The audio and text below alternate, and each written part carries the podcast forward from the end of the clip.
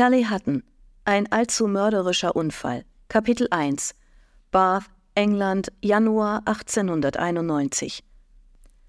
William, Viscount Worthington, starrte entsetzt auf den Brief in seiner Hand, und alles Blut wich aus seinem Gesicht. Er las ihn ein zweites Mal und dann ein drittes Mal, doch die Worte blieben dieselben. Mein herzallerliebster Sohn, nach reichlicher Überlegung habe ich beschlossen, mich aus unserem Stadthaus in London zurückzuziehen und mich bei dir in Bath niederzulassen. Da der Familiensitz hinreichend groß ist, besteht kein Grund für mich, mir eine eigene Unterkunft zu suchen. Es gibt viel zu erledigen, um den Haushalt des Londoner Stadthauses aufzulösen, daher wird es eine oder zwei Wochen dauern, bis ich bei dir eintreffe. Ich freue mich bereits sehr darauf, Zeit mit meinem einzigen Sohn zu verbringen. Herzlichst Mutter. Seine Mutter würde bei ihm einziehen. Sie hatten schon so lange nicht mehr unter einem Dach gelebt, dass er gar nicht mehr wusste, wie lange genau. Zwar liebte er seine Mutter von Herzen, Andererseits fragte sie regelmäßig ihren toten Ehemann um Rat, konnte jeder Sekunde ihres Lebens etwas Positives abgewinnen, was an manchen Tagen ziemlich nervenaufreibend sein konnte, und neigte dazu, sich zu verlaufen, sobald sie sich mehr als einen Block von ihrem Zuhause entfernte. Das Schlimmste jedoch war, dass seine geliebte Mutter sich in den Kopf gesetzt hatte, dass er heiraten und Kinder bekommen sollte. Oft dachte er, der einzige Grund, weshalb sie ihn und seine Schwester Valerie, die nunmehrige Countess Denby, überhaupt geboren hatte, war, damit sie ihr Enkelkinder schenken konnten.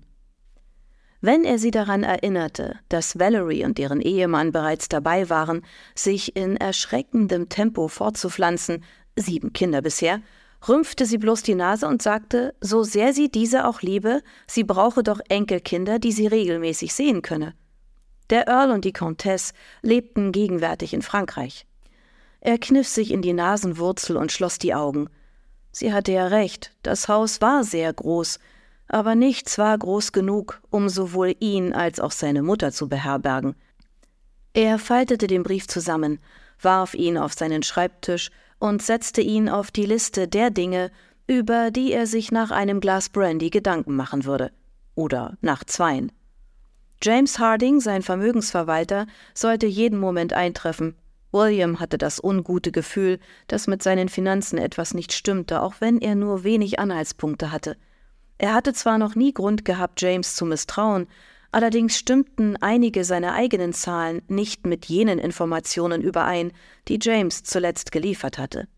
Williams Vater, der frühere Viscount Worthington, hatte ihm bei seinem Tod eine stattliche Summe hinterlassen, doch William hatte seine eigene Zukunft sichern wollen und, naja, auch die seiner künftigen Kinder, und hatte daher einen großen Teil des Geldes in diverse Unternehmen und Aktien investiert.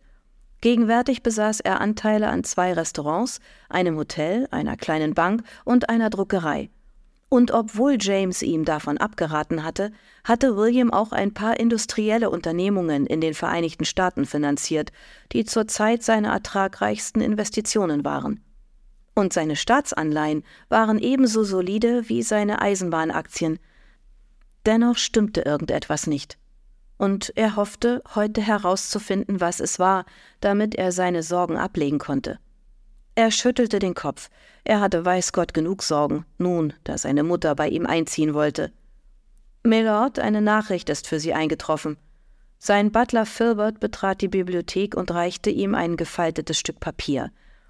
William öffnete die Nachricht und runzelte die Stirn. Offenbar war Mr. Harding krank und nicht in der Lage, bei ihm zu erscheinen.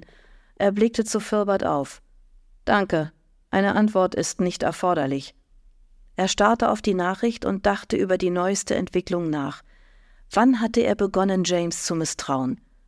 Seit etwas mehr als drei Jahren arbeiteten sie nun zusammen, und erst kürzlich hatte er eine Veränderung in ihrer Partnerschaft wahrgenommen. Hoffentlich war der Mann tatsächlich krank und wollte ihm nicht nur aus dem Weg gehen. William stand auf und schlenderte zum Fenster, die Hände hinter dem Rücken verschränkt. Der Garten sah so trostlos aus wie der heutige Tag, trüb, feucht und düster. Diese Jahreszeit mochte er am wenigsten. Die Heiterkeit der Weihnachtszeit war vorbei und in den nächsten Monaten stand nichts Besonderes an. Er schüttelte die Trübsal ab und fasste den spontanen Beschluss, Lady Amy einen Besuch abzustatten. Immer wenn er an sie dachte, musste er lächeln. Wie er war sie Mitglied des Krimi-Buchclubs von Bath sowie Mitglied der Kirchengemeinschaft von St. Swithins. Vor einigen Monaten hatten sie zusammengearbeitet, um den Mord an ihrem Ex-Verlobten Mr. Ronald St. Vincent aufzuklären. So ungewöhnlich es auch klingen mochte, dass eine wohlerzogene junge Dame sich an Mordermittlungen beteiligte, so war Lady Amy das Thema Mord nicht vollkommen fremd. Der Öffentlichkeit war dies zwar nicht bekannt, aber sie steckte hinter dem berühmten Krimi-Autor E.D. Burton, wie sie ihm zu Beginn ihrer Ermittlungen offenbart hatte. Noch immer brachte es ihn zum Schmunzeln, wenn er an jenen Moment dachte. Ich werde rechtzeitig zum Abendessen zurück sein, teilte William Filbert mit, während er in seinen Mantel schlüpfte. Sehr wohl, Mylord. Ich werde die Köchin informieren. William ging zu dem kleinen Stall hinter seinem Haus, um sein Pferd Major zu satteln. Der Cleveland Bay Hengst trug ihn schon seit vielen Jahren durch die Straßen.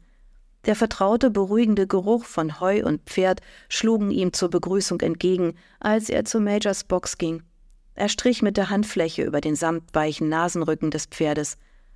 Ich verspreche, ich werde dich bald wieder ausgiebig ausführen, aber jetzt machen wir leider nur einen Ausflug zu Lady Amys Haus. Als hätte Major ihn verstanden, stampfte er mit dem Fuß und schüttelte den Kopf. William redete dem Hengst beruhigend zu, während er ihn aufzäumte, dann führte er ihn aus dem Stall und saß auf. Mit einem Druck seiner Oberschenkel ritt er los, fort von Wethington Manor und hin zu Amy.